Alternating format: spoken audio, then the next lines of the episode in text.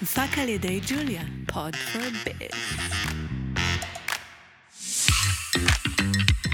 קצר ולעניין, מיסוי ועסקים בגובה העיניים. הפודקאסט של רואת החשבון הילה וילמובסקי. שלום, הגעתם לפודקאסט שלי, קצר ולעניין. אני הילה וילמובסקי, רואת חשבון ומשפטנית, והיום אנחנו נארח שוב את אורי רגב. היי אורי. אהלן. היום, אורי, נדבר על משהו שלא כל כך יצא לי לדבר עליו אה, בפרקים הקודמים, זה יותר תחום משפטי שלי. אוקיי, כמו שאתה יודע, אני רואת חשבון וגם משפטנית. יודע. אה, קצת חפרתי אה, בכל ענייני דיני עבודה בשנים האחרונות, ואני גם מתעסקת בזה. לכן היום נדבר על מקרים של העסקת עובדים. באים אליי עסקים, עוסקים, ושואלים אותי, אנחנו רוצ... אני רוצה להעסיק אה, עובד. אני כן. רוצה שיהיה לי עובד, אני רוצה לשלם למישהו. העסק גדל, אני צריך עוד ידיים עובדות. צריך אני עזרה. בתנופה. מה עושים? בדיוק. אני אומרת להם, אוקיי, אין בעיה. בואו נפתח לכם תיק ניכויים במס הכנסה. תיק ניכויים זה תיק שדרכו אפשר לדווח על השכר של העובד, מהמם. להוציא לו תלוש מדי חודש, לשלם לו את הנטו שמגיע לו אחרי שמחשבים את התלוש, וזהו, העסקת עובד. אומר כן. לי הבעל העסק, אוקיי, מעולה, יופי, תעשי את זה, תפתחי את התיק. פותחת את התיק, אבל הוא צריך להבין שיש עוד עולם ומלואו מאחורי תחום הזה של העסקת עובדים. מעבר לזה שהוא בעל עסק, עכשיו הופך להיות גם מעסיק. יש לו מחויבויות רבות, לעובד יש זכויות רבות, והוא צריך לדעת מזה.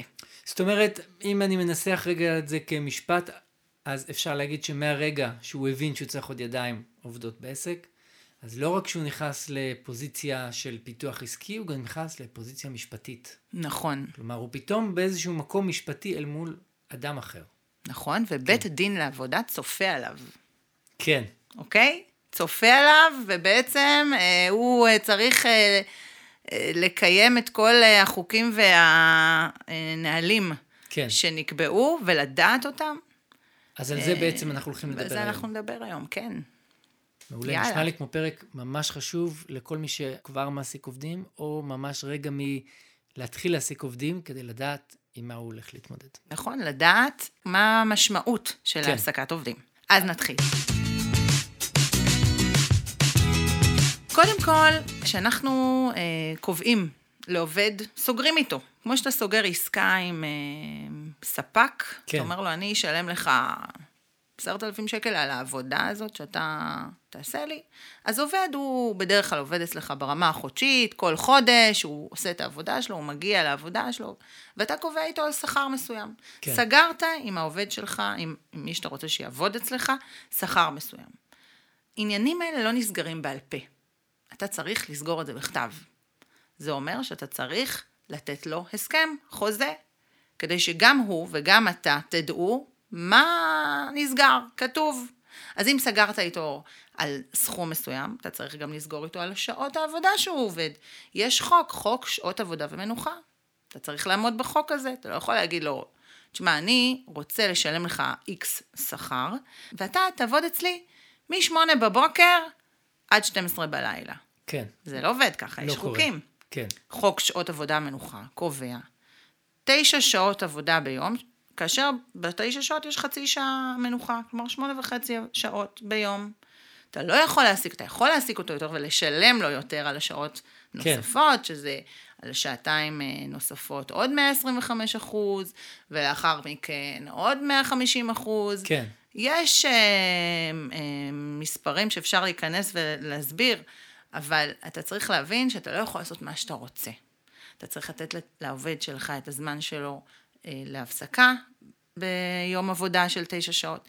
אתה צריך לרשום בחוזה מי אחראי עליו, אתה צריך לרשום בחוזה מה התפקיד שלו, שלא יהיו אי הבנות, כן, שיהיה תיאום ציפיות. כן. אתה צריך לבוא ולרשום את הכל בדף מסודר, ושניכם חותמים על, על הדף הזה, שבו יהיה רשום גם אה, אם אתה רוצה להכניס אה, תחרות, סודיות, אה, כל מה שקשור פנסיה, השתלמות, האם אתה רוצה לשלם לו מעבר לפנסיה הקבועה בחוק, שתכף נדבר על זה, האם אתה רוצה לתת לו גם קרן השתלמות, האם אתה רוצה לתת לו נסיעות וכמה נסיעות, הכל צריך להיות כתוב. מבחינת החוק, החוק מחייב אותך לתת לעובד הודעה, הודעה כתובה. שבו אוקיי. כתוב את התנאים שלו, הוא בא, הוא יודע מה הוא מקבל. תשמע, זה בעצם כמו חוזה. מה זאת אומרת הודעה כתובה? זה שם אחר לחוזה. במקרה ואין חוזה, אתה צריך לתת הודעה. אוקיי. אם יש חוזה, כלומר, כלומר, החלטתי להעסיק את אה, שלומי שלומי, אז אה, לפני היום הראשון שהוא מגיע אליי לעבודה, עסק, משרד, מפעל, וואטאבר, הוא מקבל ממנו הודעה מסודרת, אתה אה, מועסק אצלי לכך וכך ימים בשבוע, כך וכך שעות, מגיע בשעה כזאת, זה וזה אחראי עליך, או אני אחראי עליך, כאילו, לסדר את המסגרת של הקשר בינינו, זאת הכוונה. נכון? כן. כמה שיותר דברים שיהיו כתובים בחוזה, יהיה יותר ברור לשני הצדדים. חשוב גם לציין בו את סיום העבודה, גם סעיף על סיום עבודה, מה קורה בסיום העבודה. מעבר לזה שיש חוקים להתנהלות של סיום עבודה עם העובד, שזה גם מעסיק צריך לדעת, גם צריך לרשום את זה בחוזה. אוקיי. אוקיי? יש חוק. לכן, כבעל עסק צריך לדעת את החוקים האלה ברגע שהוא עובר להיות מעסיק. הוא צריך לדעת את החוקים האלה, הוא חייב לדעת. כי בתי הדין לעבודה אחראים לתת לעובדים את ההגנה שלהם. כן. העובדים היום יודעים מה הזכויות שלהם. יש uh, באינטרנט, הם יכולים להסתכל, uh, באתרים כל זכות וכל מה שצריך, uh, הם יודעים, קוראים, שומעים פודקאסטים, יודעים כן. בדיוק מה מגיע להם. לכן אתה בתור בעל עסק, עדיף שתדע מה אתה צריך לעשות, כדי לא להיכנס לאיזה בור שאתה לא יודע איך תצא ממנו, ולכן כן. אני כאן, כדי להסביר את הנקודות המרכזיות שצריך לשים כן. לב אליהן, כאילו, בקצרה. אומרת, אה, בסך הכל בתור אה, אה, עצמאי או בתור בעל עסק, אמרתי לעצמי, טוב, בסך הכל העסק בצמיחה, אני צריך עוד איזה מישהו לאיזה עבודה, לעזרה, אפילו איזה משהו משרדי, ומשם, אם אני לא מתכנן את זה נכון ומתייחס לזה נכון, אני יכול בעצם להיכנס לאיזה סאגה הרבה יותר ארוכה, מורכבת ויקרה ממה שחשבתי. נכון? כן. אז אני צריך לדעת את החוקים האלה כדי לשקול האם להיכנס לזה או לא להיכנס לזה, ואם אני נכנס, להיכנס נכון ולעשות את הדברים לפי חוק.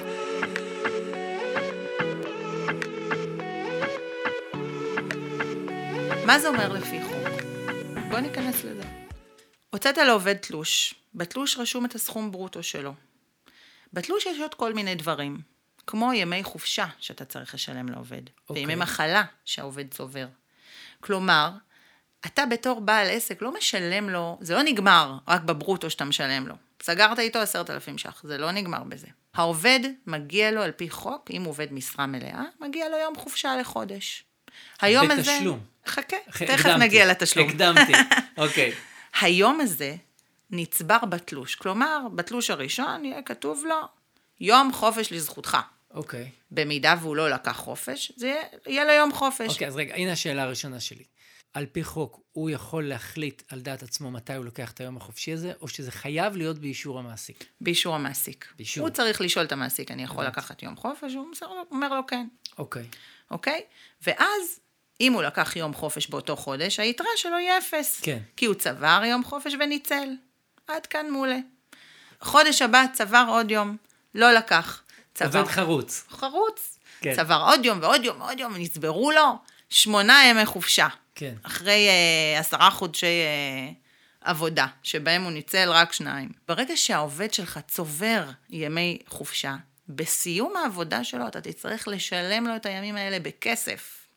אם הוא צבר עשרה ימים, אם הוא צבר עשרים ימים, תצטרך לשלם לו, הוא יסיים את העבודה, יראו כמה ימים נצברו לו בתלוש, כן. בום, בתלוש האחרון, סעיף של פדיון ימי חופשה, וואלה, זה יכול להגיע למשכורת כן. שלמה. כלומר, אני בתור עובד של מישהו, מועסק אצל מישהו, יכול באיזשהו אופן לוודא שאם אני צובר מספיק ימי חופשה, יהיה לי מעין מענק סיום עבודה קטן כזה, בגלל שיש לי ימי חופשה שלא נוצלו.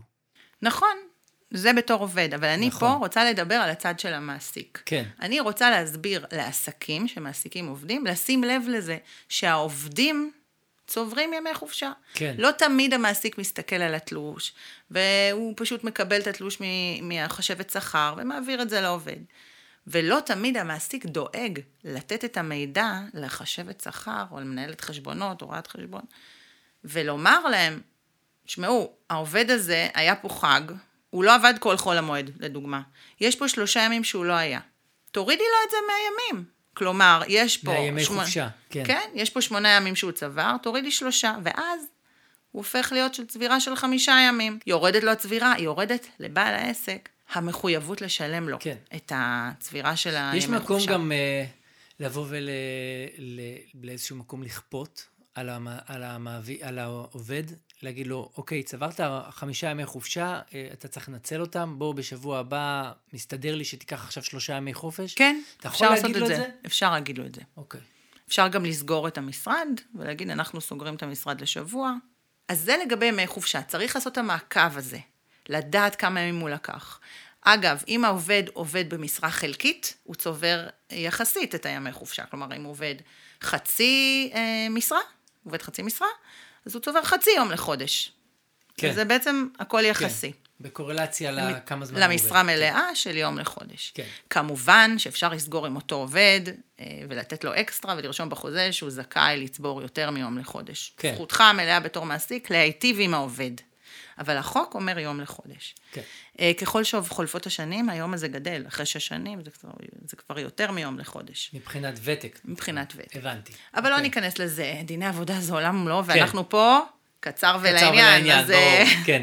לא, אבל אני כבר שומע אה, באופן מאוד לעניין, שאם אני אה, מתחיל להעסיק עובדים, אה, אני בעצם צריך לפתח או עוד מיומנות של להיות חשב שכר, או להתחיל גם לחשוב על איך אני אה, מכניס איזושהי עזרה בתחום הזה, כמו פרילנס שמתעסק בחישוב שכר, או, אני לא יודע, תראה, אתה, אתה חייב מישהו שיחשב לך את השכר. יש תוכנות אוקיי. שאתה צריך אה, להשתמש בהן כדי להוציא את השכר, את התלוש. והתוכנות נמצאות אצל אה, רואה חשבון, יועץ מס, חשב כן. שכר. תפקיד שלך כבעל עסק זה לתת את המידע לחשב השכר. כן. כלומר, איזה מידע? כמה ימי חופשה הוא לקח? אף אחד לא ידע את זה, אם כן. אתה לא תגיד. ואתה צריך לעקוב אחרי זה. כן הגיע לעבודה, לא הגיע לעבודה, לעשות את המעקב הזה, אתה לא רוצה לשלם סתם.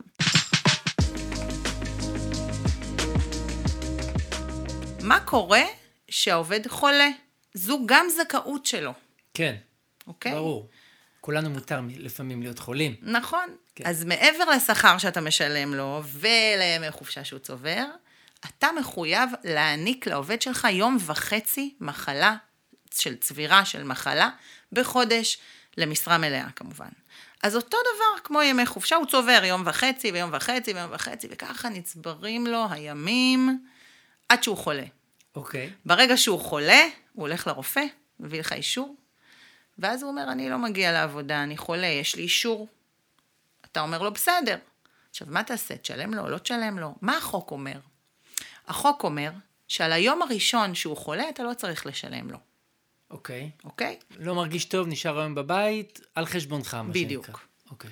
כלומר, אם הוא עובד שעתי, אתה לא תשלם לו. אם הוא עובד חודשי ואתה משלם לו בכל מקרה שכר מלא, אתה תצטרך להוריד לו על היום הראשון יום מחלה. אוקיי. אם הוא המשיך, וגם ביום השני הוא לא הגיע, מצטרף ליום הראשון, אז על היום השני אתה משלם לו 50 אחוז. על היום השלישי, גם 50 אחוז. מהיום הרביעי והלאה, אתה צריך לשלם לו 100 אחוז. מאה אחוז גם אם הוא לא גם אם הוא לא הגיע. לעבודה. עד מתי, תשאל, עד מתי? כן, עד מתי? נגיד הוא חולה שבועיים. כן. קורה. ואז אתה צריך לשלם לו עד התקרה שהוא צבר. אם הוא צבר עשרה ימי מחלה, עבד. אצלך כמה חודשים, אחרי שנגמרו לו ימי המחלה, זהו. איזה עוד מחויבויות יש לי בתור מעסיק? פנסיה. מה זה אומר? שאני מעסיק את העובד, אני צריך לשאול אותו שאלה. האם יש לך פנסיה פעילה? האם במקום העבודה הקודם שעבדת, שילמו לך פנסיה והיא קיימת, היא פעילה. אם היא פעילה, זה אומר שאני צריך להמשיך אותה. אני צריך להפקיד לפנסיה. כן. אפשר לעשות את באותו זה. מקום. אה, אתה לא חייב באותו מקום. אה. אתה יכול להמשיך להפקיד לו לפנסיה שלו, או בקופה אחרת, אבל אתה צריך לדאוג להפקיד לו, לשלם את הכסף הזה למישהו, כן. בקופה כלשהי. תזכירי לנו רגע את האחוזים, כמה, איך זה... מדובר על 6% שיורדים מהעובד, זה העובד משלם. שישה אחוז מהשכר. נכון. אוקיי. וחצי אחוז ממני, מהמעסיק, מבעל העסק, ועוד שישה אחוז על הפיצויים. זה אומר ש-12 וחצי אחוז בעל העסק משלם מעבר לברוטו שלו. עכשיו, לא, לא סיימנו עם הפנסיה ולא לא עם... סיימנו עם הח- לא, הפנסיה. לא, חכה, יש עוד דברים. אוקיי. יש גם את ההבראה. מה זה הבראה? אה, בית ההבראה, נכון. מה זה הבראה? איזה מין מס כזה שאף אחד לא מקבל אותו בסוף, זה רק המדינה מקבלת לא, לא. את זה, לא? זה, מה זה הדבר הזה? קודם כל כן מקבלים. אוקיי, מי שיודע מה הוא אמור לקבל, דואג לקבל. ואתה בתור מעסיק חייב לעשות מה שצריך, אז אה, אתה צריך לשלם גם. מה זה אומר? כן. דמי הבראה. זה אומר, הזכאות לדמי הבראה היא לעובד שעובד שנה לפחות. כלומר, במשך השנה הראשונה הוא לא זכאי לקבל את הסכום הזה. אחרי שנה, סיים לעבוד שנה, אתה בתור מעסיק צריך לשלם לו דמי הבראה. כמה זה? 378 שקלים ליום. זכאות של דמי הבראה לעובד אחרי שנה הראשונה היא חמישה ימים. הבנתי. כמה שווה יום? 378. וואו. בשנה לאחר מכן זה הופך להיות שישה ימים. ואחר כך אה, נשאר שישה ימים, וזה עולה משנה לשנה, שבעה ימים וזה לכמה תוספת שנים לאחר נטו מכן. בשקלים לתלוש משכורת? לא נטו, ברוטו. ברוטו. בעל עסק צריך לדעת מה הוא צריך לשלם מעבר לברוטו שהוא סגר עם העובד. כן. מעבר לזה, בעל עסק יכול להחליט גם לשלם לעובד קרן השתלמות. הוא לא כן. חייב, הוא יכול להחליט. לא נדבר על זה, זה, זה משהו שאין אין מחויבות. אז, אה, אוקיי. אה, והדבר אה, הכי חשוב שלא דיברנו עליו, זה ביטוח לאומי. העובד משלם את חלקו בביטוח לאומי, זה לא מעניין אותך. דיברנו על זה... שדיברנו על בפרק זה. הקודם, לדעתי מה, 3 אחוז, 2.5 אחוז, יש אה, מדרגות כן, אבל משהו מאוד מאוד אה, נוח לשכירים. לשכירים, כן. נכון? יותר אה, זול קצת קינאתי מעצמאים. ברגע הזה שבו נכון.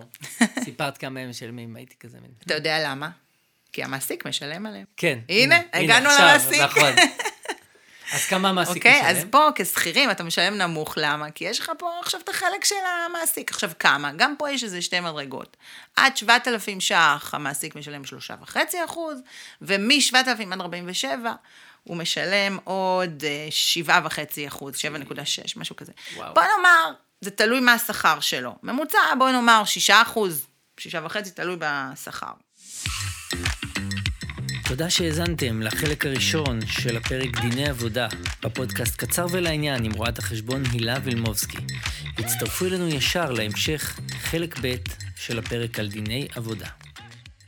ג'וליה, pod for biz.